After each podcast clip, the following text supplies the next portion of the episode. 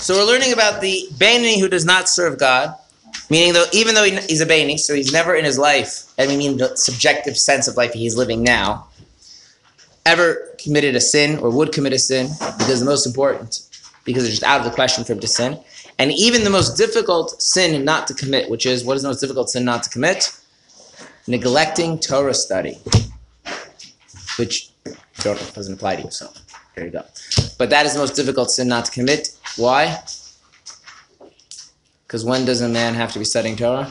Always, Always, unless he has something better to do, right? Which is kind of a hard. That's a that's a serious degree of vigilance. So how could you have somebody who is that pious, that devout, and yet they are not serving God? And also to say because they are not fighting a war against their evil disposition. And the idea is that to serve God, you need it's about using the divine light of the godly soul which resides in the mind to overcome the evil disposition that resides in the heart. If you're not engaged in that battle, then you're not serving God. And so this person, they are not engaged in that battle, and therefore, even though they're doing all the right things, they cannot be considered one who serves God. Okay, that's where we left off. Yes? So we are on the. Do you guys have page numbers? Did they get the page numbers in or no? Yeah. Oh, I thought Page. Forty-one. Okay. So we're chapter. We're the, we're we're we are. What page number is it? Which is forty. Forty-one. Forty. Where's the page number? Forty. Okay. Oh yeah. So we're on page forty, on the far right column at the bottom. Um, second to last line. For his disposition. For his disposition does not confront him at all. Turn the page. In an attempt to distract him from study and prayer, and he is consequently never obliged to wage war against it. Okay. So the reason why this person is not engaged in this war is because the enemy is not fighting. Right. Um, to put to illustrate this very simply, most of us, I will not say all of us, but most of us um, have opinions about how people should conduct themselves in wartime. In wartime, if you read a story about someone in wartime and you're like, "Ooh, they shouldn't have done that. That was immoral, or that was moral, or that was heroic," right? We we we, know, we may not share these opinions publicly, but we do because human beings are judgmental. We pass judgment on other people in our own minds. Okay. Have any, I mean, and most of us have not been in a war zone, right? Okay. Why have we not been in a war zone?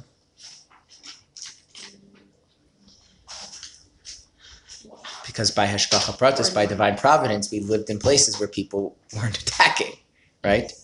But as anybody in Ukraine will tell you, right, that one day you could be living in a country that's not a war zone, and the next day, and when you are in a war zone, everything is different. Okay. So, in the same way, somebody there's somebody who is not have and is not have this internal war. They're not fighting this internal war. The reason why they're not fighting this internal war is because there's no enemy. The enemy's not fighting them, right? Now, I want to just point out that person, therefore, is living a very different life. Just think about this. Just the same way us living in a in a country, an economy, a society that's not in a war zone, right? Our notion of what is moral and immoral is going to be very different than if you were living in an actual war zone, right? Yeah. Similarly, if you are a person whose evil inclination does not actually attempt to distract you from Torah study and prayer, your sense of what is and isn't the right way to live life is probably going to be very different than the rest of us whose evil inclination does distract us. Yes? Does that make sense? Okay. So the internal plane, the internal experience is very going to be very, very different. Okay. Um, now he's going to go through and, and, and describe a person who's like this. But before I do, I want to I want to um, tell a story. There was a rabbi named Rabbi Zwiebel, which sounds very Jewish, right? Do you know what a Zwiebel is? An, yeah, an onion. An onion. Which I think is just funny if you think about an English, Rabbi Onion. Okay. Which makes him sound like different. Rabbi, Rabbi Zwiebel, he was a, a great Torah scholar. Um, and he was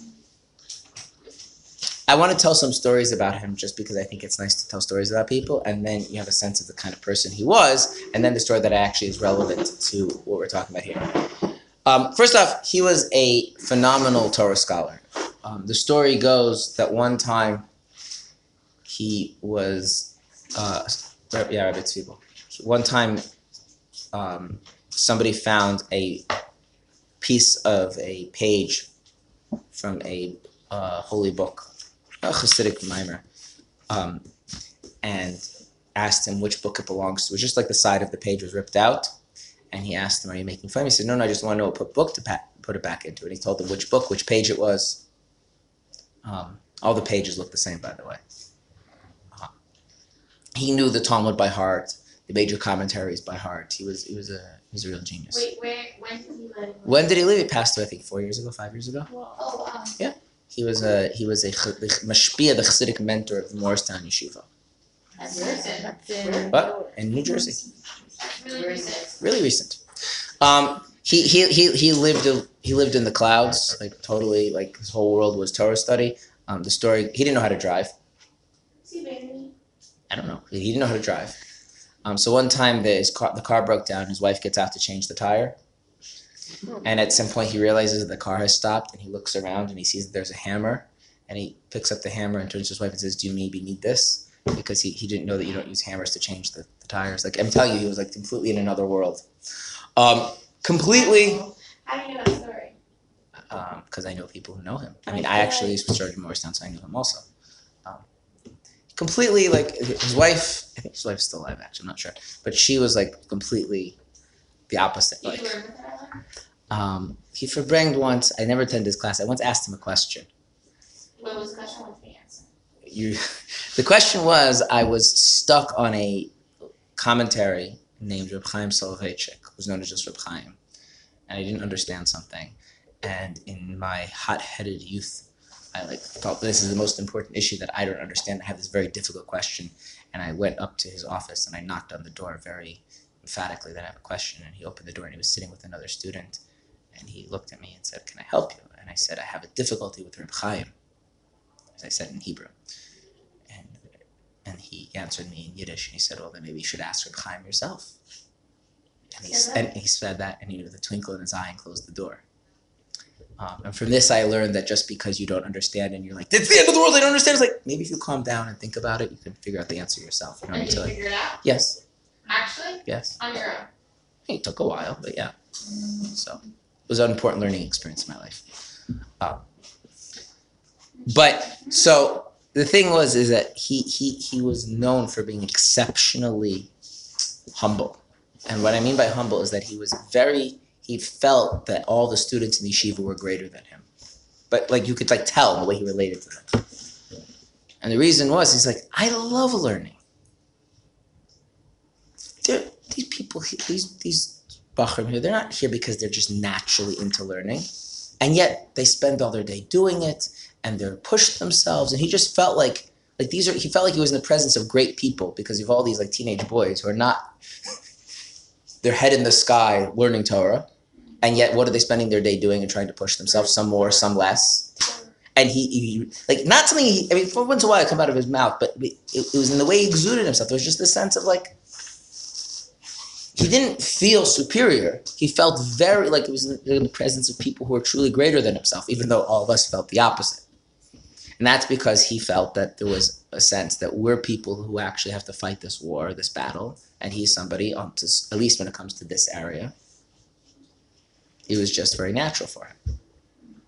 So, although it doesn't explicitly say this, I think one of the things that that that would come across if a person discovers that they are in this category of someone who does not have to fight the war, that should make before we get to the idea that you really should fight a war we that, but that should create a, a tremendous amount of humility, a sense that you're in the presence of someone great, and and you can extend that to anything, any area in life where you see that someone is struggling.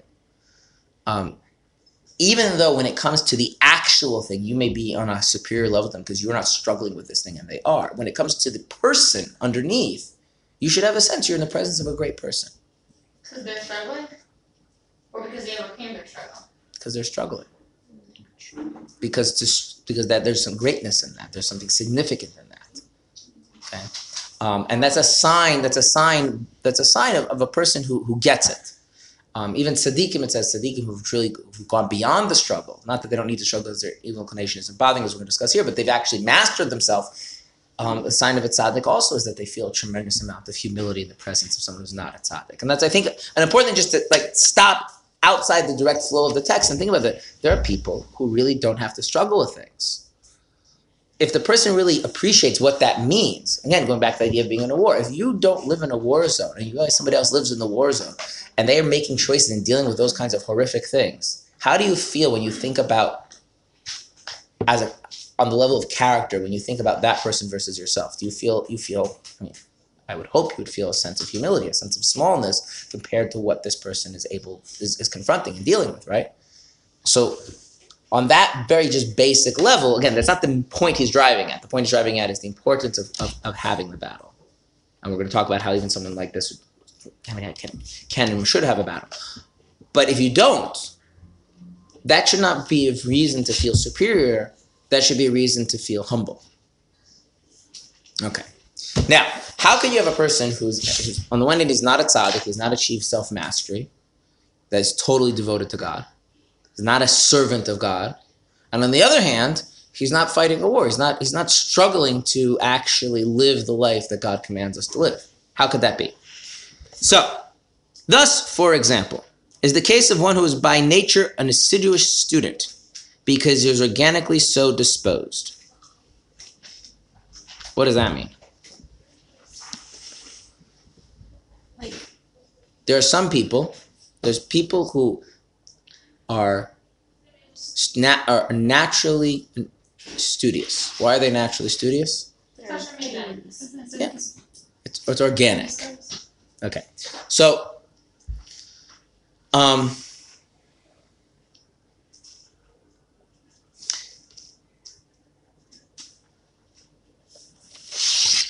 in Chassidus, it discusses um, that there are different kinds of natures that people have.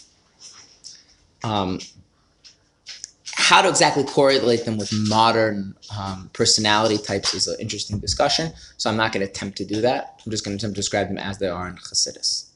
So there's some people who are tend to naturally have, have a certain kind of tendency. Now, first of all, everyone has these tendencies. The question is a matter of degree.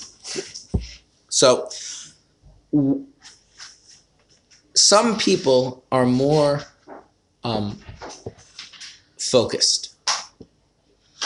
In other words, they get caught up in something and they really pursue it. They really are dedicated to it. It really. Now, that's not necessarily a good thing, by the way. It's not necessarily a bad thing. It's just the nature. So, for instance, if someone becomes, if someone has that kind of nature and they become curious about a particular topic, what happens? They read a lot about it, they study a lot about it, they try until they really know it, right? On the other hand, if what happens that person starts to engage in self criticism, then what happens to themselves? Of the person is like the kind, this kind of person who's like focuses on something very intensely, and you start engaging in self criticism. They're only focused on self-criticism. and what does that do to the kind of life they're right so this same tendency is understood the same tendency that leads a person to be very studious very um, focused on understanding and knowing and, and, and making sense of things is also the same tendency that gets people to be very wrapped up in themselves and self-loathing it, it's the Like same nature perfection- uh, it's not about a. I, I, I, no, I think perfectionism is a more of a is a learned thing. This is this is the is a more of a learned thing. Yeah, this is just an this is just like a, a temperamental thing that the, the, it's not a perfection. It's it's a sense that that of of in a certain sense really prizing quality, really valuing the quality of something. So if you're going to go into, it, you're going to it. But perfectionism is a little bit different. I'll explain to you what I mean by the difference. Is that one of the things that happens in perfectionism is that if you're not going to be able to do it 100%, you don't do it at all. That's not what I'm talking about. That's a learned behavior. That's like a kind of a coping mechanism people pick up. This is just the sense that like if it's worth knowing, it's worth knowing to the maximum. If it's a problem, we have to get to the depths of the problem, right? If I'm going to be friends with somebody, this kind of person is going to be friends. What kind of friendship is this kind of person going to have? Very deep friendships. But how many friendships is this person going to have? Few. Few. So- Well, and then there's these few? What because they're because for this person friendship is either something that's really All deep nothing. demand it's not all or nothing it's just a practicality thing that it takes so much there's not much left over. In other words now there's some people that are the opposite that to them they move quickly from one thing to another. Um, they they're able to appreciate a variety of different things. Um, so like just give you an example. There's a some, there's two people go to a party. One person scans the room to find someone they know well and wants to spend the rest of the party talking to that one person. Not because they're not capable, not because they're necessarily socially awkward, but like that's that's what make them feel like the evening was was spent well. And for someone else, be the opposite. That to spend your night talking to only one person seemed like a waste of an evening, right? What would be a good, the, opposite? They want to meet all the different kinds of people get to know them, right? Is one of these better than the other? No. No. Now, but one of those does kind of work well with the Torah requirement on men to be studying whenever possible, right? If you have that kind of tendency, again, it has negative side effects also, can it, right? You know, a- person who sees a problem um, and they have this kind of studious, deeper tendency, and they see a problem, they get stuck in that problem much easier. Okay, so it's not necessarily an inherently good or negative thing, but one lends itself to the Torah requirement of constant studying of Torah. So the person who has life of the party and wants to always meet new people and see new things and is always curious about the other thing and has a hard time just really doing one thing to the end is not going to, is going to be a very difficult time with the Torah's requirement on men to be studying Torah all day. Um, this has created an actual genuine educational problem.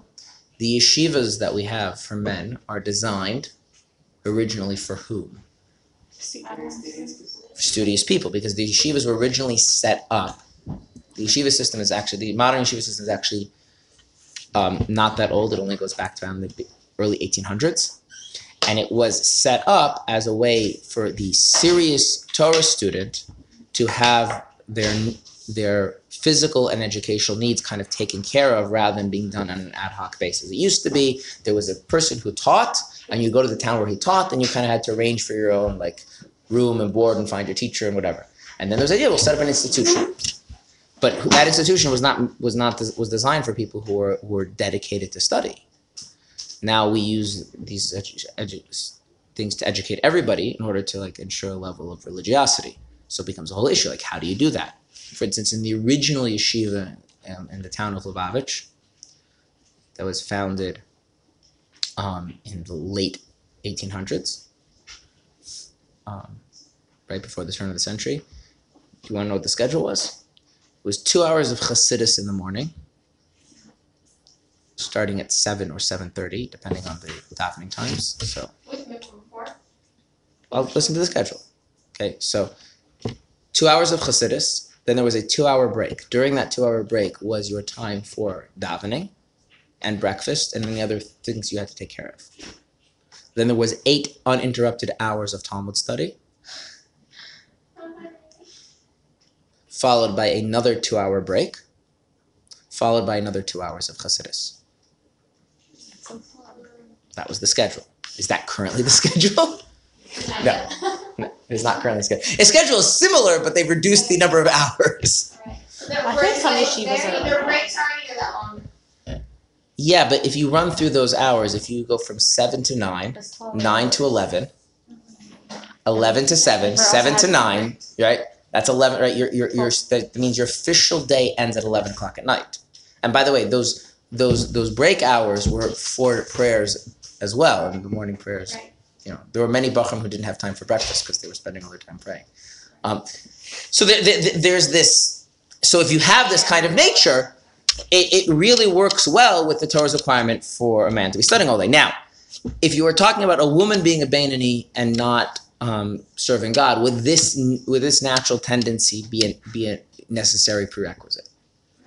No, because there's not an remember. There's one of the halacha differences in men and women is that women, while men women are obligated to study because the study is towards the goal of knowing and observing rather than the act of study itself, right? As long as the woman is studying as enough as she needs to study, there isn't an inherent need for her to be studying as much as possible.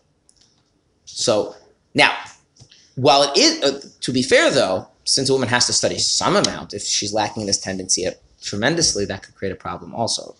Okay, but for but for sure for a man, it's very difficult for a man to not be in violation of the way God wants them to live their life without putting any effort if they don't if they don't have this natural tendency to be hyper focused and get to the depths of things and be very more um, quality and introverted focused rather than more outgoing and um, So for a man, the mitzvah of Torah learning is the actual process. For a Mhm. woman, it's the end result. there's no mitzvah for a woman. There's an obligation comes from other things. The woman has a mitzvah to mitzvah to do uh, to other things, and therefore she needs to know the Torah in order to do that, which ends up meaning a lot of Torah study and practice, especially if you're not learning it in the home, which we don't do anymore, even in religious institutions. It used to be that your average Jewish woman, by the time she was a teenager, was quite proficient in the laws of kosher food because her mother taught her the laws of kosher food, and more than many rabbis nowadays know, like how to salt meat, how to how to check an animal to see if it's kosher or not, like all sorts of things. And there's when we moved out of the kind of agrarian societies, a lot of that stuff got lost. People stopped educating their children. Now we now we trust it to teachers, rightly or wrongly. okay, so that's one character. So we're gonna have a so characteristic number one, which would be necessary for a person to be completely pious and they're observant and yet not actually have to engage in a battle would be they would have to have this assiduous nature to, really study, to delve deeply, to not get distracted by things. Okay. Can, can I give you an example of this? This is a little personal, like observation of mine. Um, I have noticed that many times students forget what we've been studying between one class and the next. Have you ever noticed this phenomena? Yeah. Okay. Now, I've noticed that it is not true about all students. What other things would predict which students tend to forget? Like if I say, where are we holding? Like there's students like totally clueless, students like I have it in my notes, and there's students like it's right off the tip of their tongue. This last thing we discussed, even though it was a week ago.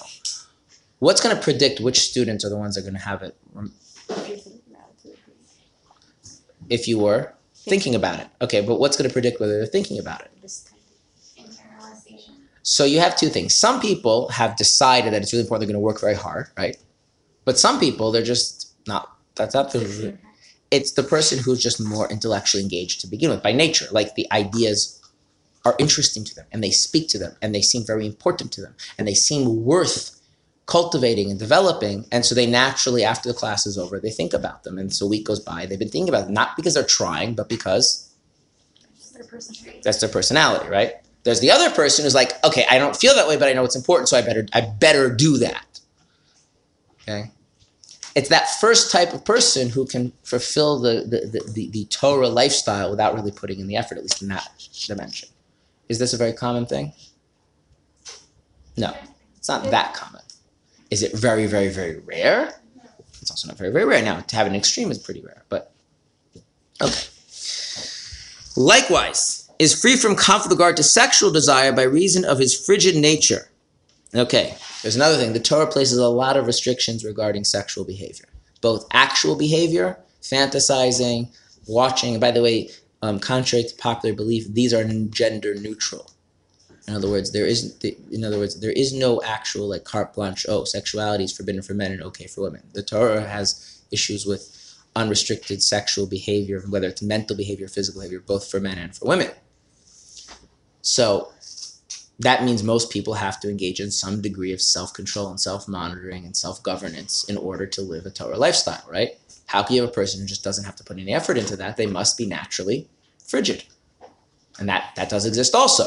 So now we've got now we've got two things which are not so common have to converge. They're they're very, very studious and deep and and and and and, and focused by nature. And in addition to that, they're also a frigid person by nature. How many people are like that? That have both qualities? Num- the, I don't know the exact numbers, but that, that, that that's a very significant, that's a very small minority of the population. So does a tzaddik have all these traits and No, more? no, because a tzaddik, I'm going to talk about it. I'm going to come back. This isn't talking about someone who's not a tzaddik, but a bani, but doesn't serve God. I'm going to come back and talk about a tzaddik and how they're different in all these regards, okay? I'm going to get to that. And last, similarly with other mundane pleasures, wherein he naturally lacks any feeling of enjoyment. Okay? There is this thing that some people enjoy things in the world and some people less so. Let me give you some examples. Um, let's use food. Okay? How important is it to you that the food be just right? Taste, temperature, texture. Would you say that's a high priority for you or a low priority for you? High priority. You say low, you say high, and, and that Yeah. people vary, right? Like I for me it's a very high priority. Like like I am very sensitive to the food. Is like I like my food exactly a certain way, and like I can test it's overcooked, it's undercooked, it's this, it's that. My wife is not like that. What do you mean? As long as the food is not repulsive, it's food. It's you know, and some food tastes better, some food tastes worse, but it's okay. My father, my father will eat anything that isn't spoiled. um, you know, different people have different sensitivities to these things.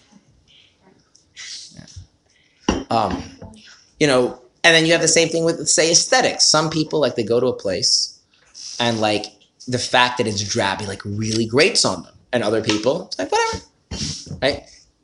Some people the temperature if it's too hot, it's like I can't do anything. It's hot, it's cold, right? So there are these ways in which we're more or less sensitive to the sensual and, and sensory aspects of life and how much it really matters to us, how much it, how much emotional energy it takes in us. That makes sense? Okay, so what if a person is going to cross the board? It's hot, it's cold, it's drab, it's pretty, it tastes good, it doesn't taste good, it's cooked, it's undercooked. It just it just doesn't resonate by nature. They're just like not That's just part of the right. So that person, are they going to struggle with with most of the rules in the Torah? No. So you have a person But some of the pop. Some. One second, we're gonna get there. So you have a person who, by disposition, they're kind of very deep, focused, want to mix, really get at the bottom of things. They're naturally frigid, and they don't emotionally resonate with with whether something is pretty or not so pretty, tastes good, doesn't taste so good, it's too hot, it's too cold, it just doesn't doesn't register. If you have such a person with the confluence of all three of those factors, and they grow up in a religious tradition, are they going to have a hard time keeping all the rules? No. So will they technically be doing everything God wants them to do? Yes. Are they serving God? No. Because none of that, as we're going to see, is them is their actual doing in order of bringing an awareness of God over and above their natural instinct, which is how he defined what service of God really is. Now, that means from a Hasidic perspective, such a person is kind of a Zombie. what? Zombie. Yeah, it's like a zombie. It's kind of like like Hasidim traditionally do not look up to people like that. Yeah. It's like they're they're, there- there's a there's a there's a Yiddish word nebach. Anyone know how to translate nebach into English? Pathetic. So the Hasidic view is that you look at somebody and think that's a pathetic person. It's like a, You can control how you repeat it. we're going to talk about how the pathetic person get out of being pathetic. Uh, They're not stuck there. But it's pathetic. And the reason it's pathetic is let's think about this for a second. Is that person really living life at all? Forget godliness for a second. Is they really even living life at all? No. So let's talk about a tzaddik. Okay? Is a tzaddik, does a tzaddik have to struggle to learn Torah? Yes or no? No. Does a tzaddik struggle with sexual temptation? No. Does a tzaddik struggle with the sensory experience of the world distracting from God? No. So why is the tzaddik not pathetic? Because they're bringing, I think it's connected to bring something to connect to the rest of, like, like with their other, But their cousins, like, it's living through that, like, it's like you're bringing that new, chassid- like, in this case, new chassidus, but it's like, You're, you're you're right, but I want to go I want to go a little bit more into the subjective experience. okay. But what you're saying is true.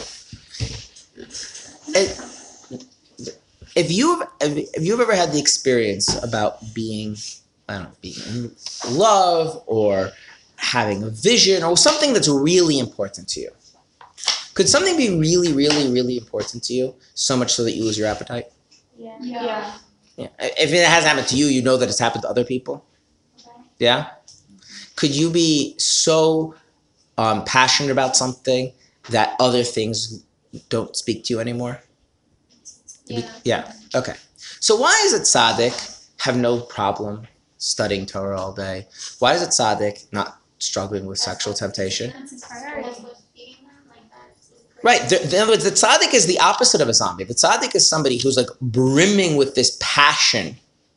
That's what's the passion. Right, and the passion has has actually transformed to make those other issues just irrelevant in their life. Whereas this person, it's not the overwhelming presence of a passionate relationship with God that's making this the case. It's the fact that the, no, the person that, that we're talking about, Tanya. There's a, the, the person, the person, the person's dead inside. But we also said that that's not the only trait. The other trait is that he completes things to the fullest and he cares about his studies. Yeah, How but but that caring about the studies, that caring about the studies is not. This is very important. It's not a passion. It's a tendency. I'm explaining to you. That's why. That's why I one is why I brought up. I This lends a person to being very, very self-loathing. When a person's very self-loathing, it's not because they're in throws a deep passion. That actually like makes you feel dead and empty inside. It's just that they have like they're they they they they, they keep chewing over stuff over and over and over by tendency. They can't let it go. There's an obsessiveness and a, a rigor to that, which again could be positively used, it can be negatively used. Just one second. So if, if, if you take this, if you take all this thing, put this back together in this person, this is like zombies a good way of putting it. There's a lack of life, a lack of vitality. The tzaddik is the opposite extreme. The tzaddik is one who has so much life, so much sense of vitality, so much passion, enthusiasm, relationship with Hashem. It's actually transformed their experience of everything else. So this person and tzaddik are like diametrically opposed. Now the issue is when you ever hear someone describing a tzaddik in Chassidus as someone who has no temptations and this, we tend to think this person. Sometimes people are like, oh, the tzaddik has no temptations, the tzaddik has no struggles. It's like, but the, tzaddik isn't like this. The tzaddik is like someone, you know, who's who, who's so deeply and passionately in love with Hashem, so deeply devoted to Hashem, that that experience is just overwhelming and transformative. This person hasn't even learned what it means to like live life. And so they're just kind of like going with whatever kind of the basic norms of how they're raised are. And they're not pulled away from that. It's like the it's almost like the anti-tzaddik, not in the sense of sinning or not sinning, but the sense of being alive. The tzaddik is a person whose state is life has reached kind of this highest peak of live of of, of experiencing living and experiencing being connected and being being, being engaged. And this person is like the exact opposite. That's what it means by being disposed to it, right? Right. Like they're just that's just like their baseline. Right. So it doesn't really mean anything. Not. They're not. That's right. Right. It's it's it's it, it, it, it, it's it's nothing other like other basic instincts that we all have, and so it, there's there's there's a, there's a shell of a person going on there, yeah. Is it like a, a nature versus nurture thing? Like, is it like how you were raised and taught to be a Jew and practice Judaism, or is it just how a person is? This you could work on yourself to get to this point, although I don't think you should. But this is basically by nature. Now you could you can you can cultivate a nature. You can people have a certain degree of malleability, so you could like make yourself be this way. He's going to talk about it How do you later, but there's no But you don't point. think that some people are this way because of how they were taught to practice Judaism? No, because because because because this is not this is talking this is talking about the person. It's- If a person is taught to practice Judaism this way, but they're not predisposed to being this kind of a person, they they won't be this kind of person, They'll challenge basically the way they were, like it's. or they won't, or they'll be the kind or the kind of person who like figures out like you know there's. I mean, let me put it to you this way. Yeah, one of the great one of the great um, Torah scholars of, of of the of the turn of the 19th to 20th century was named Rabbi Chaim Ozer. Chaim Ozer was the chief rabbi of Vilna. The story goes that when he was 12 years old, his father sent him to go away and learn in Kollel. Kollel is like yeshiva for married people because he was, um, you know, those kids who like can't sit still and like see their job as causing like everybody problems, especially their teacher. He was that kid, and his father's like, "Okay, you're really smart, you're really rambunctious. I'm sending you to go to another town, and you'll, you know, this was a different time. When you're 12 years old, you're going to go sit with all these older people and like, you know, go, you know, you you, you, you you think you're so great, go go hang out with all these adult Torah scholars, and and, and the story goes that he was sitting in one of these places, and he was young, mi- 13, 14, 15 maybe, something like this. And one of the one of the great rabbis from the earlier generation, Rabbi Sosalanter, came to give a class and he gave us this this very involved uh, analysis of a certain section of the Talmud. And in the middle, this uh, young Rabbi Chaim Ozer says, "You're wrong." And was looking? What do you mean you're wrong? Yeah, he's wrong. Not true. What are you saying? False. So what do you mean? Says, yeah, there's a commentary, well-known medieval commentary, and it says the exact opposite, undermines the entire foundation of what he says. So just total nonsense. What was he doing at the time? What? He was he was sitting in yeshiva, but he was like he was like you know ten years younger than everybody else, and there's this great rabbi with the white beard, and and they opened up the book and they look, and Rabbi Sor Salanter says, you know, he's right. Um, that's not this person. You understand? Like that that that's a person who's like got a little bit of a fire inside him, right? Now that wasn't he was not a chassid. He wasn't raised by chassidus, but like, like, we're talking about a temperament. This is a person who like had a fire in him, had a certain obstinacy, and had to work with it, had to deal with that, right? It wasn't like, um, and, and, and in fact, a, a lot of a lot of great people in Judaism who are not necessarily raised in a Chassidic viewpoint didn't naturally have these things. They had to work on stuff. But you do have people that are like this. You have people that like you know, um, just from from, and, and by the way, um, you know, even if you talk about the Chabad, the Chabad Rebbe's, even though they're tzaddikim, not all of them had this nature. Like um, the the the the third Chabad Rebbe, the Tzemach Tzedek. So I'll tell you a story about him. He uh, his he married his cousin, and his grandfather was the Alter who founded the Chabad movement. He's the one who made the shidduch, made the match. So he went to his son, who was his successor, and said, "I want. I think that that your nephew and your daughter would make a good match." And his son says, "No, I don't think it's a good match." And he says, "Why?" He says, "Look outside." And outside there were a bunch of kids playing outside, and the and the game they were playing is they had a kid tied up with a rope, and they were dragging him around the courtyard.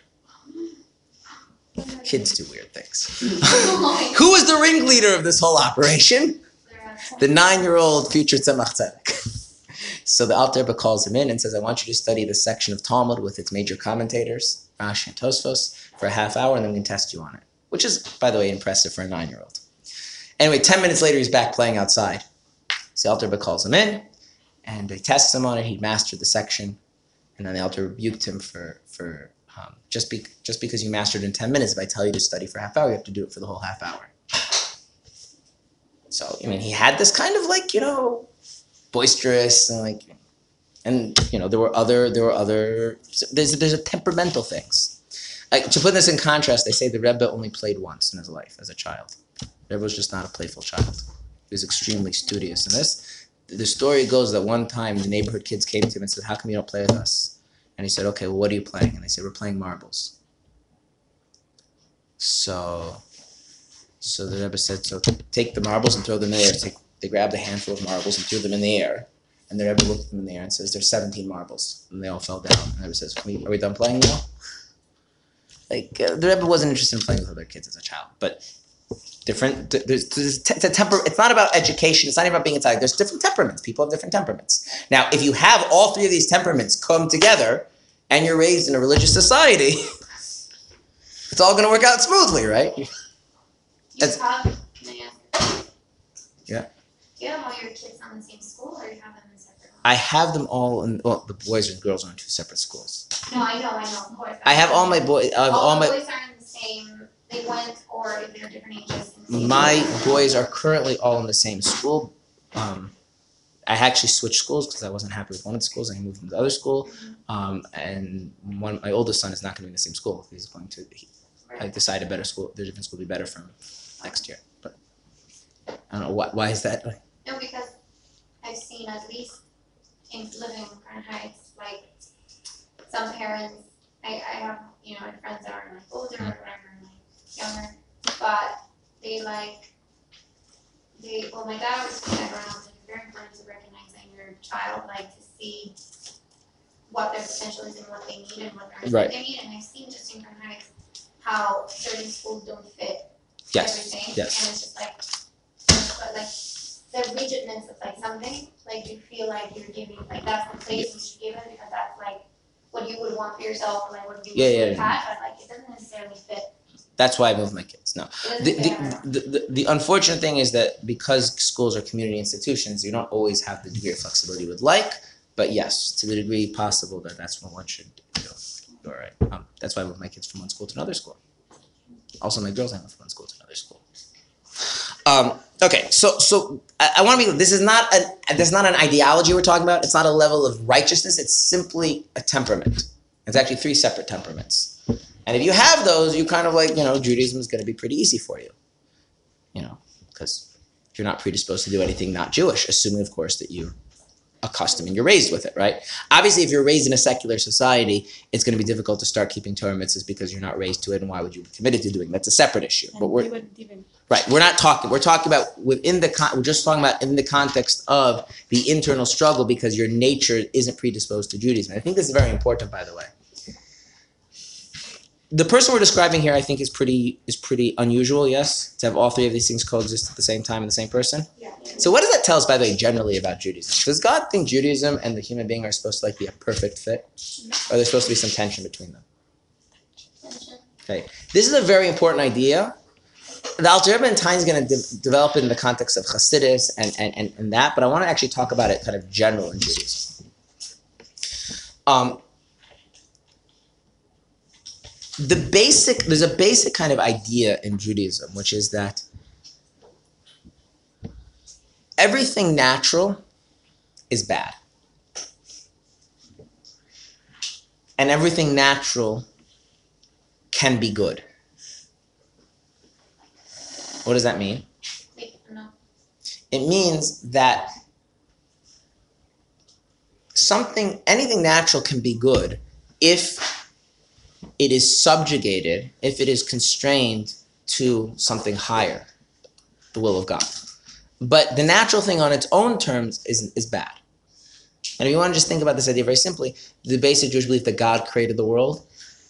So where does God stand relative to nature? God is above nature. God is beyond nature. God is the one who decrees what is and isn't the case. And so in our lives, there has to be this notion that the natural life that we encounter has to be subordinated to something higher.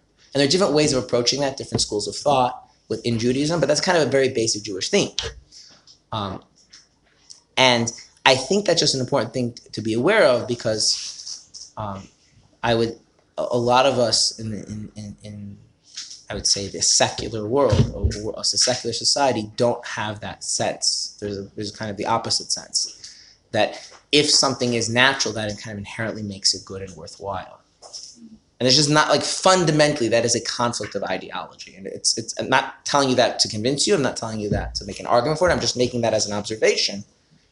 Um, there's just to give you an example. If somebody very very close to somebody dies, is grieving natural? Yeah. Okay. So put that into what I just said about everything natural is bad, but everything natural could be good. When, according to Judaism, is grieving good? Is that in like a healthy way? Not overdoing it? Shiva?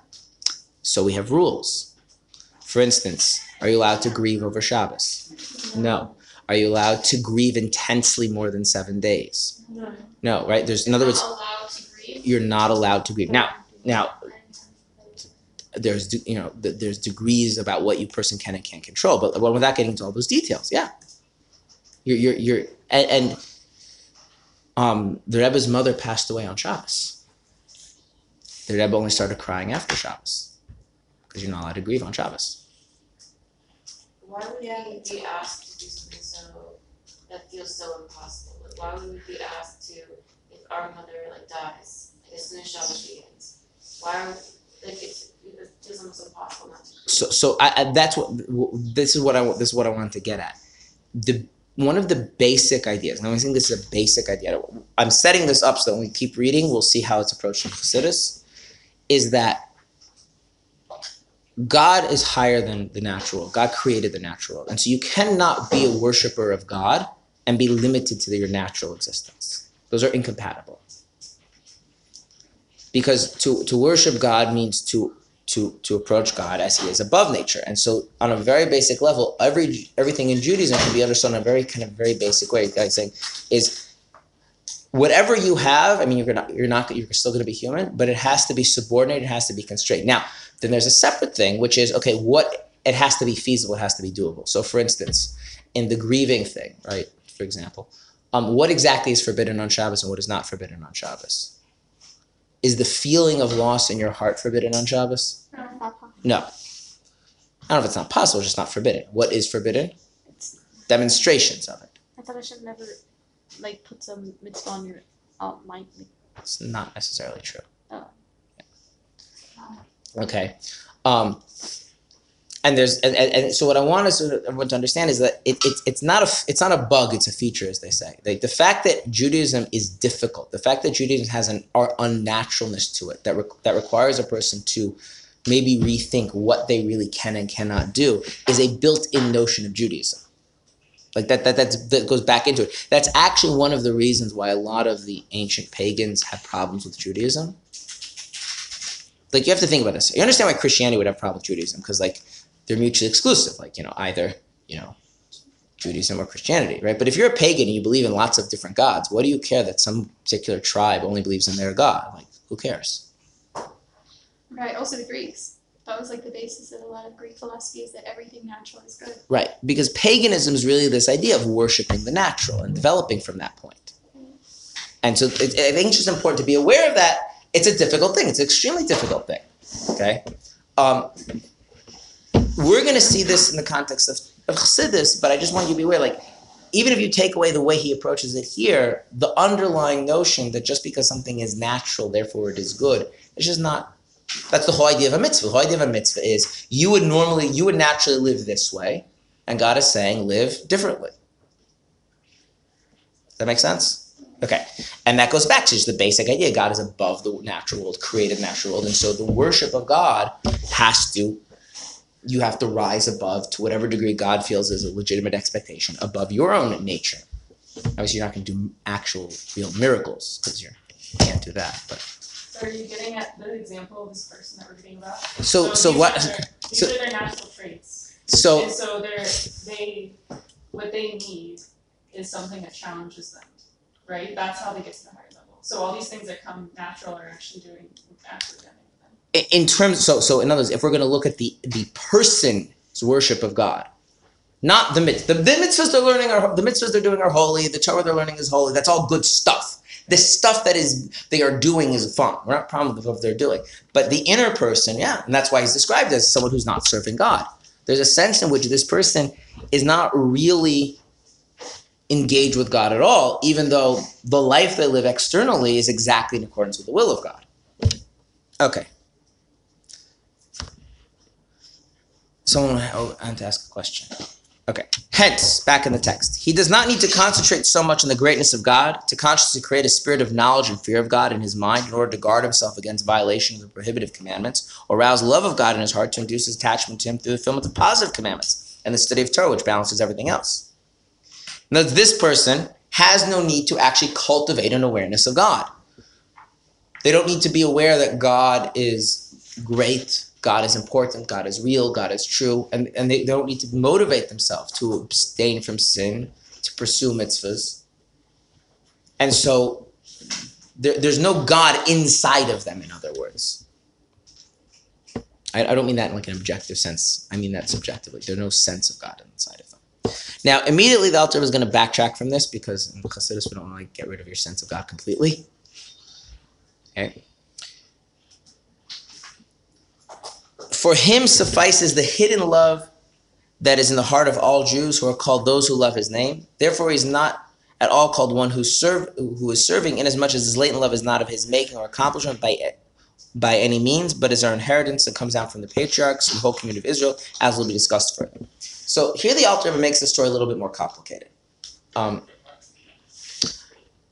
what I want to do is I want to point out that he said here two things and start with explaining one and then the other. The first thing he said is that the, this person is actually serving God because they have a love of God. If this person just had the aforementioned three natures, they're naturally studious, they're naturally frigid, they're naturally not sensitive to the physical world, they wouldn't necessarily be doing Torah mitzvahs even if they were raised in a religious environment, unlike what I said previously. There is something actually that is motivating them towards the Judaism, which is this called innate love of God. And then the second point is, despite that, they're still not considered to be serving God. So I want to talk about this idea of the innate love of God. Um, and I, for that, I want to talk about this idea of a nature. Okay. Um, and by the way, even though it's going to be called the innate love of God, as he explains later on, it has a love of God and a fear of God. They're they're mixed together. I don't know. So I'm gonna I'm gonna not worry about love of God, fear of God, and differentiating. I'm just gonna treat it as a as a, a unit. If you saw a dog, and the dog was standing in front of some food, there was some food. I don't know, across the room, and the dog wasn't going to eat the food.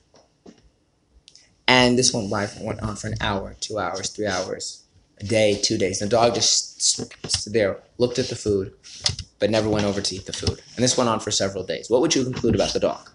Sick. Sick. Something's wrong, right? Why? If the dog doesn't go over to food now, maybe they're not hungry, right? But eventually the dog is going to be hungry. So eventually the dog would go over to the food, right? Something has interfered, something has gotten in the way of the nature of the dog to eat food when it's hungry, right? If you saw a dog jump into a fire, what would you conclude? To save their owners. Let's assume there was no like ex like just, dog is walking walking down the street. There's a burning fire, and instead of the dog doing what most dogs do, which is run away from fire, the dog runs towards the fire, jumps into the fire. Start rabies. Right, it's got rabies. Something's wrong with the dog, right? Clearly, something's wrong with the dog, right? Make sense? Okay. Is that because the dog is a well-developed being who truly understands the importance of life and preserving life? No, it's a, it's an instinct, right? So there's an idea the Alter is going to develop later on is that Jews have an instinct. And I'm going to phrase it as an instinct. An instinct which he calls the innate love of God. So non-Jews don't have this? That's- Non-Jews do not have this. Now, if you would like to talk about that, that's fine, but it's not the topic of the chapter at hand. Now, what does that mean that we have an innate love of God or innate fear of God? I want to put this very, very clear. What this means is that we have an instinct to keep Torah and mitzvahs. So the Alter Rebbe is making the following claim in the Tanya. Again, he doesn't develop it here; he's referencing it here. That if you see a Jew eating non-kosher food, what can you conclude? It's going against his nature. They don't know. What would you conclude about the dog when the dog jumped into the fire? I don't know. They're sick. I. I, I, want to be see this is the thing we immediately shift the thinking to preserve the humanity of the person and, and then you ruin the idea if the dog jumps into a fire right since dogs do not operate off of like conscious like why am i doing what i'm doing and modeling the world right they operate off of instincts right so then what if the dog is jumping into the fire what would we and again we're not talking about like some overriding instinct like you know their child their child or their owner is in the fire and they need to just like a regular dog walking the street sees the fire and jumps in instead of running away, you conclude there's something very wrong with the dog, right? Okay. Well, if a Jew has an instinct to love and fear God, which in practice means an instinct to observe the Torah and mitzvahs, and you see a Jew eating non kosher food, what must that mean about the Jew? Something is wrong. And why am I not saying they don't? Why am I not? Why am I not saying they, they don't know? Because the minute you say they don't know, what are you implying? What are you implying? It's not, I don't have an instinct. That's not instinctual. Right, But this is this is the thing is that the Alter is making a claim is that it's instinctual. I get it. It's like they're, they're going against themselves. Like it's not Right. who they are. Right. But that who they are is not a human it's not a hu it's not like it's not like when I'm an adult I'm saying like I I know who I am, like I have to live my life and I know what's important. Like not that. It's like it's instinct on the level of a dog. But isn't the Yetzer Hara an equal instinct? Like, doesn't it have an equal pull? Well, the Yetzer Hara is kind of like rabies. That everyone has rabies then? That's basically the claim. That is basically no, no, no. This is no. This is this is exactly the point. That is no, but but no, but th- th- that's basically the claim. The claim. This is this is what your point later on. In other words, the other, this really this really changes. And if you want to like a difference between a Hasidic view and a non-Hasidic view of Judaism, this is one of the places where it is. Okay. If you see somebody, this is this is the Hasidic view, and it sounds strange, but I will say it in all of its strangeness, and we'll try and explain it. If you see somebody who didn't grow up religious at all, they never heard about Torah and mitzvahs, ever. Despite all of that, when they're presented with a cheeseburger, something inside of them should like, "Hmm, I, I don't know, something about this just isn't me, not for me. And then they say, oh, I want to have it anyway. One second, that's what should happen. Right, And one second, that's what should happen. even though they're completely ignorant about kosher laws, they may even be ignorant that they're Jewish. They might even not know that they're Jewish. And that instinct should, in fact, be so strong, should be, that they can't bring themselves to eat it, although they wouldn't know why.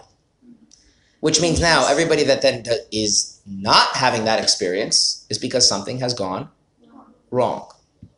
Rather than, I think, the more conventional way of thinking about it, which is that the commitment to keeping Torah mitzvahs is something that you have to learn and gain. My friend told me. So when you say that something's wrong, you're saying something like a societal issue, not just that person. No, no, it would have to. It have to. Something has to go back to that that person. It would have to be something inside that person has has. But do you think also like societally, there's like influences now, and also like it's also the person. also Well, that's okay. Th- that that gets into the technicalities of how it works, but it has to eventually get into the person, whatever the issue is. Society can play a role in that. I want to. I want to. I want to just t- tell a tell a story, um, which is illustrative of the idea. I have a friend in yeshiva whose parents. I don't remember if he was born in Soviet the Soviet Union or after they left the Soviet Union. I think he was actually born in the Soviet Union. His parents left Soviet Union just before the Soviet Union collapsed. Um, and he had only like he, his, he, he knew that he was Jewish, like not much else. So how did he become religious? Saturday afternoon, he was sitting on the couch, and a thought entered his mind, which is that he's Jewish, and there is something called the Jewish Sabbath that he'd heard. So if he's Jewish and there's a Jewish Sabbath, then what should he do? He should keep it. Now he has a tiny problem. He doesn't know how to keep Shabbos. What would you do if that like you were in that situation? What would you do? How do you keep Shabbat? Right. But it was Saturday afternoon. Well, he didn't know. What if he keep it just randomly? or He has no idea. It just occurred to him that if I'm a Jew, I should be keeping the Sabbath. I don't know what it means to keep the Sabbath. What do you do when you're afraid of something could be wrong for harmful for you? What is your natural instinct? You don't move. He stayed on the couch and did not move until Sunday morning because he didn't know what he was allowed to do, including going to sleep, and he didn't know when Shabbos ends. And he was all of a sudden came up with a sense of like, I, I could be violating the Sabbath. So he just stayed like this for the rest of the day, all the way until Sunday morning, and then he got a phone book because it was before you know the internet, like mm, way you know, and he uh, and Chabad is a C, and all I guess all the synagogues and the A's and the B's didn't answer, and he called the Chabad house, and now he's you know the big beard and the kaputzim, the whole thing. But that's how that started. And what Chassidus argues is that's normal. When that doesn't happen, that's the that's the abnormal. That's the Yetzer Hara, right? That, okay. So there's this there is this built-in instinct, which is both a positive instinct to and a negative instinct to avoid, which we call them love and fear. And it's not love and fear in some kind of mystical spiritual sense. That's not what we're talking. I love God in the sense that I want to go commune with the the infinite. No, it's the love of God. That's the instinctual love of God. Is that whatever is godly in the world, i.e., mitzvahs, the person feels a very powerful drive towards, like the dog's drive to eat food. And whatever is a separation from God, the person feels a very strong repulsion and fear of, like the dog's fear of fire. And it is purely instinctual. And if that instinct isn't manifesting because something has infected the person and gotten broke, warped in the person, and there's a whole nother later on time that talks about the need to like fix that. So it's not that you then cultivate a relationship with God or cultivate meaningful connection to God. It's like that's built in. And so that would mean now, going back to our, our Beinoni, if your evil inclination is not distracting you from study, it's not tempting you sexually, it's not alluring you with all sorts of like physical experiences, and you have a natural instinct towards God and away from sin, then what's going to happen by default? You lose instinct. You're going to be well. You're, you're going to be on the one. You're going to be uh, you're going to be very you're going to be very religious, right? But you're also is that anything of your doing? Is it, do everyone goes to the dog and like, wow, such a special dog. It went to eat the food. No, why not? it's a natural thing It's a natural thing for dogs to eat food. It's like, wow, look at that dog. It ran away from the fire. It's like, no kidding, like you should run Right. away from it. So that's his point. It's like, yes, and not saying that there's no God is not involved at all, but the fact that God is involved has nothing to do with you as a person. You are effectively a Jewish animal. That's what he's describing. He's saying this this Beinoni who's who's who, who's not struggling, not having to fight a war, it's not because they're devoid of any sense of God. That's not really true, because no such thing as a Jew is devoid of a sense of God. But the sense of God they have is purely animalistic. It's an it's a gut instinct. And it happens to be that nothing is interfering with it. Well, if you you know, you know, if the fish can swim, right, and the birds can chirp, like well, because that's what they are, the, the way they're made, right? Jews have a na- this natural instinct. Now, many Jews, that natural instinct has been corrupted, subverted, concealed, obscured, and they have to do a lot to access that and get in touch with that and become okay with it. Okay, so they have to actually, as people, come to relate and serve God, right? This person can live their whole life as basically, effectively, you know, an animal, a Jewish animal, but an animal, in the sense that it's everything that is happening is a matter of instinct. It's being driven. It's not devoid of God, but it's devoid of any personal sense of God, any sense of God that they've developed themselves. And so you can't say they're serving God, even though it is being driven by something holy. Okay. Now, I would like to point something out. Children,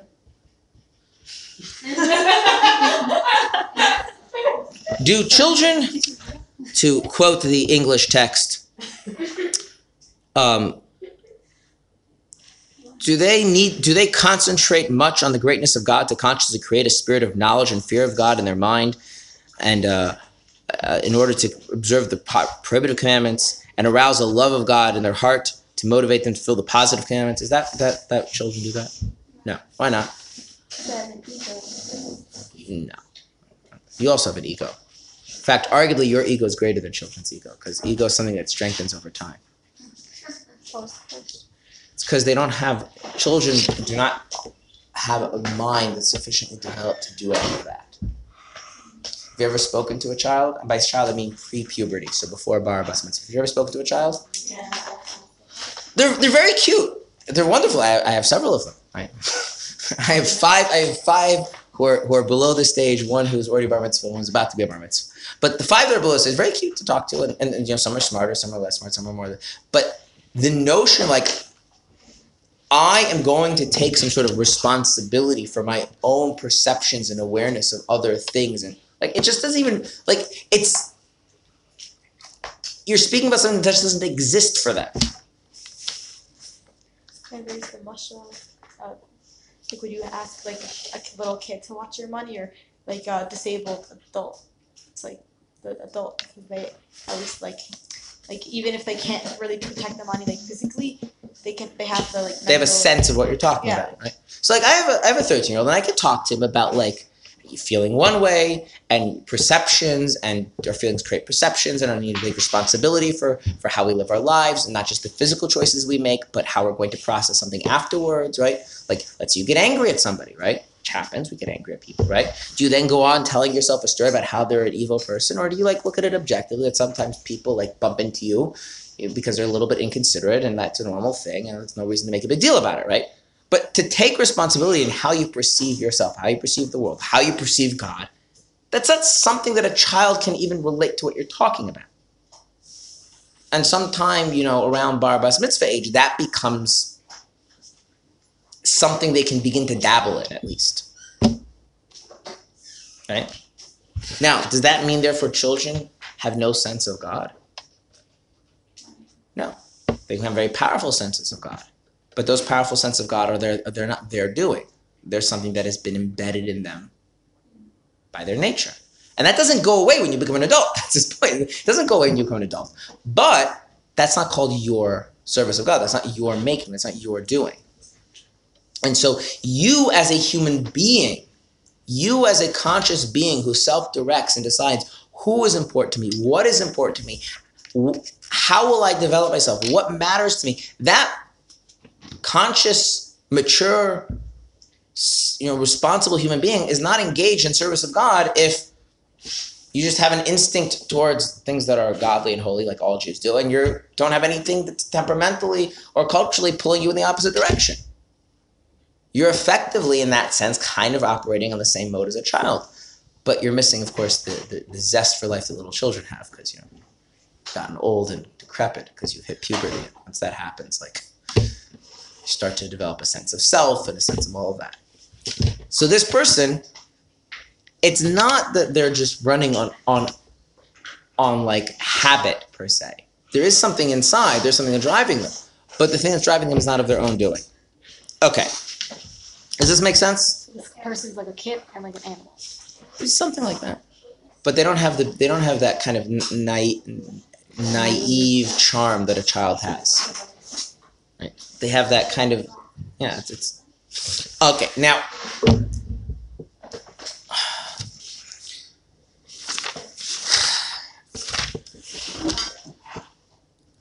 I want to talk a little bit deeper about this idea of this natural love because this is going to come. This is this natural love and natural faith. This is going to come up later, and I think it's a good place to introduce this now.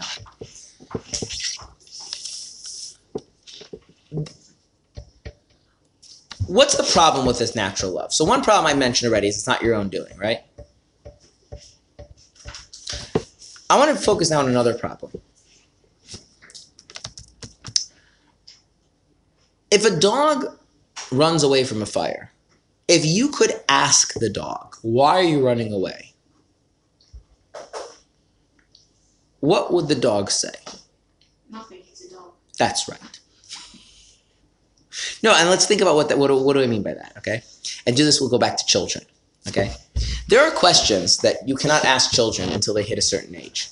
I know because I have children. I ask them, and it's interesting. Okay, so for instance, questions of skepticism, like how do you know what you know? Try asking a two-year-old how they know what they know. It, they, they don't even have any clue what you're trying to ask them, right? You're not speaking on their level, right?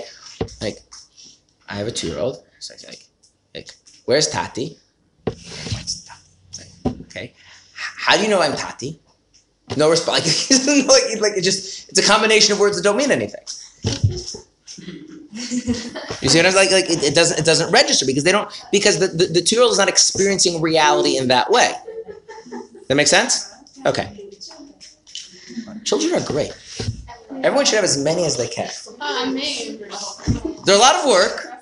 I, I have- a friend who's much older than me. He's a, he, um, my, my- I have a friend. He's he's old enough to be. He is he is a grandfather actually. He's old enough to be my father. Um, and he he said that having children is hard. Not having children is hard, but having children is the right kind of hard. So it's hard, for sure hard. But it's it's it's, it's uh, everyone should have as many as they can. Um, one of the meanings in Hasidus, and this is actually not Hasidus makes this argument, but it actually goes all the way back to, to the first uses of the word. When we say something is, an, is is natural, what are we trying to get at by saying that? If I say, "Oh, that's natural," okay. So one thing is that it's innate. Okay, but another thing that we're getting at, which goes along with this, which is kind of it's hiding in the word, and then you don't necessarily notice it until someone points it out, is that you shouldn't ask any more questions because there's nothing else to explain. Let me give you an example. Why is fire hot?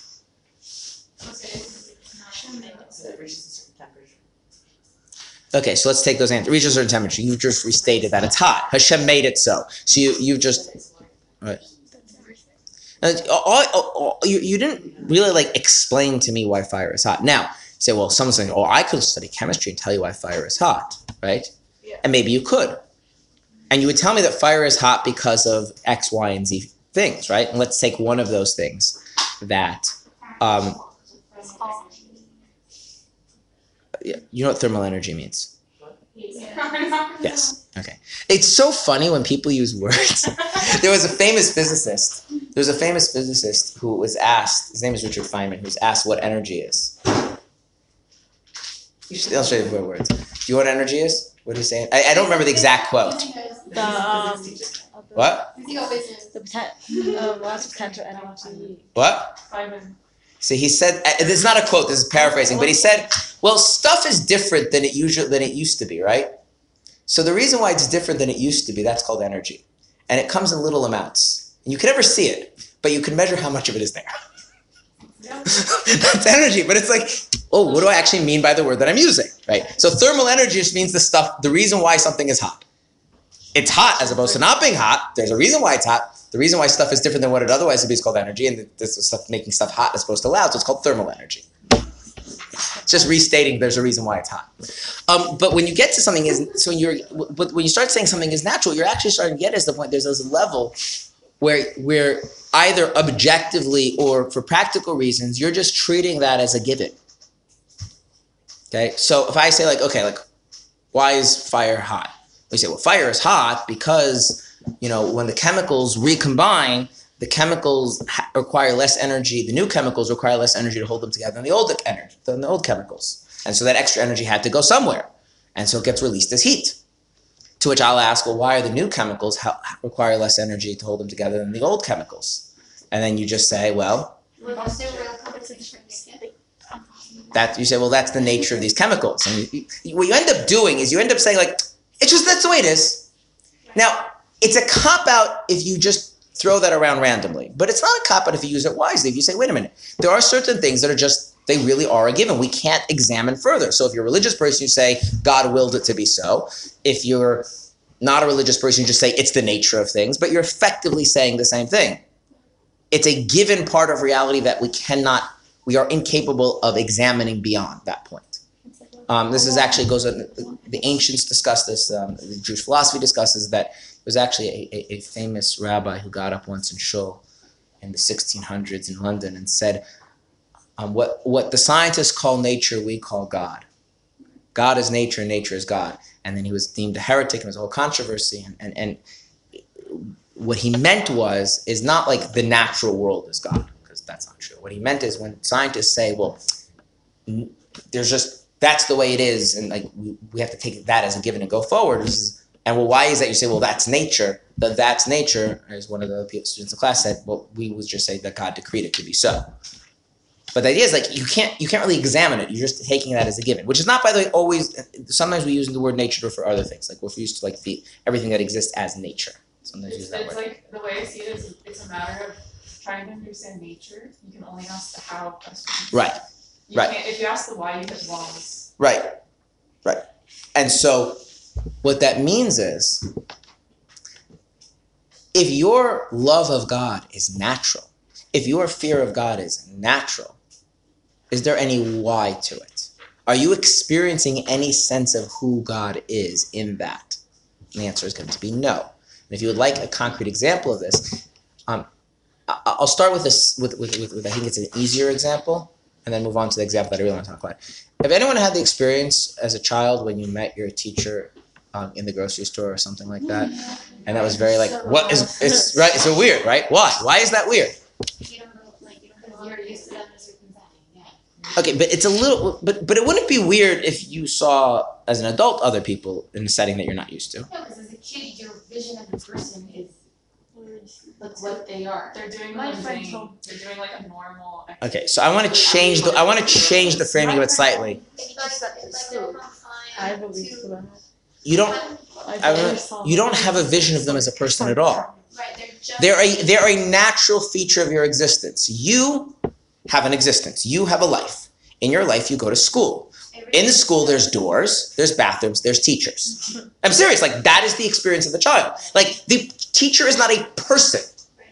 There's no sense of them as a person. It's very self-centered sometimes when you're a kid because you're just like, this is, like, they're the teacher, that's it, you don't realize it's. So now let's take that to parents. Some kids are just- Same. They're the same. It's the same thing. Sorry, more than I get. So and like this is a very weird thing. And I'm telling you, like this is weird. Like like I'm not telling you how old I am, but I'm not 25. um, and I started to realize like I remember my father when he was my age, and I remember thinking. I mean, it's weird to say it because you wouldn't really think about it in these terms because you don't think about it in these terms. But the way I thought of my father when my father was my age, that he was God. In the sense that, of course, he knew what he was doing. Of course, he was right. Of course, like his place in reality is to like make the world function properly. And like, I mean, there's obviously no saying he's not actually God, right? But like, no, he was a person with his foibles and his issues and his past and his, you know, and he had a life before he got married and had children and like none of that even remotely registered. And it's weird to think that my children think of me the way I think. Because in a sense, little children don't think of their parents as I wonder if people. you that, you can't. Really? Once they start to hit teenage years, you can start to change that. By the way, the real mitzvah of honoring your parents kicks in when? When you can start seeing your parents as people after your bar bas mitzvah. You start Also, you don't get your um, rewards for your Yeah, but I'm not talking. I'm just talking that, because if you think about it, like the idea of honoring your parents presupposes you recognize the, the like the significance Yeah, of that person. But it's very hard to do that when you're a little child. Also, when we said that the only reason they're doing mitzvahs is because it's in their nature and like Right. their parents told them, is that why they don't get the? No, I was dealing. I, I just was focused. That would be true about every mitzvah. I was talking about specifically. There's a certain sense of the way you can't truly do the mitzvah. Like my eight-year-old can't truly do the mitzvah of honoring parents because he can't see himself in service of me as a person. He can just see that like he's supposed to do certain things, which is not really what it is. Stuff like that. I, what you're saying is true about general about mitzvahs in general. That all mitzvahs in sense aren't there doing. Yeah. Yeah. So, if you have a natural love of God, a natural fear of God, do you really have any sense of God at all? And it was some kind of a sense, no. Because to have a sense of God would you recognize that God is something other than the thing your instinct is oriented towards. Like children have this sense of I mean, children are we're not we're not you know we're not just like we're, we're, we're more complicated beings as people, and so children have a sense of of, of, of, of, a, of a kind of a, a social structure. So they have a sense of, of father figure and mother figure, and teachers and adults. They have a, but these are not people. These are just features of the reality that they're living in, right? And it's a whole shift, and it's sometimes traumatic to start to realize, oh, So when you have that battle, that's when you have that sense of God. when you have to start recognizing that God is something other than just the thing I'm drawn to or the thing I'm afraid of being separated from. So not only is this natural love, natural fear deficient in the fact that you are not actively involved in generating it, which is one meaning of nature, it also has no there's no there, there's no there's nothing behind it. It kind of an, there's in a certain sense there's a shallowness to it. There's an emptiness to it. It's there's a how without a why. There's a what without a who. It's like of course every 2-year-old runs to their mother or their father. But it doesn't matter who their father and mother is and who their what their father and mother cares about. Like it's their father and mother are just serving a role that is the social equivalent of the ground that they walk on. And in a sense, that's the same thing. I have, I have this deep natural love for God. That just means like if you sense that God is over there in that particular action, then you feel you got to go there and do that. And if you feel like that separates you from God, like you can't, can't go there. So who God is and what He's about means nothing to you. It's just an object around which your instincts are oriented, like the fire and the food of the dog. So the natural love and fear of God, which is a very powerful force, and it's very powerful and it's a thing to utilize, but it's deficient in two very serious respects. It's not of your making, and and and and it, and it has this this shallowness to it. This just sense that this is the way it is. So you aren't recognizing God. There's not someone serving someone in this, is there? To serve means I have a sense of myself and I am relating to you and I'm seeing you as important and therefore I'm doing things for you. None of that exists when the, all you have is the natural love and fear of God. The fact that you have these instincts isn't your doing, so there's no you. And these instincts aren't being directed at God as someone, but rather as something. And so there's no God in a certain sense. And so, yeah, it's, it's holy and it's divine and it's, it's profound and it's, it can get a person to, to, to devote themselves to Torah and mitzvahs fully and totally and great and wonderful. But that quality of you serving him is totally missing in that. Both the you're missing and the he is missing. It's like a child and their parent. The, the little child has no sense of their parent as someone. Um, you know, and, and, and as you get older, hopefully that shifts and you recognize, oh, my parents have lives. Okay. That makes sense? Okay, we'll hold it here. Tomorrow we will continue. Um, I would like to finish the chapter. We have how many classes? Tomorrow you guys have a trip or no? Yeah, Wednesday. Wednesday you have a trip, and then next week you have a trip. No.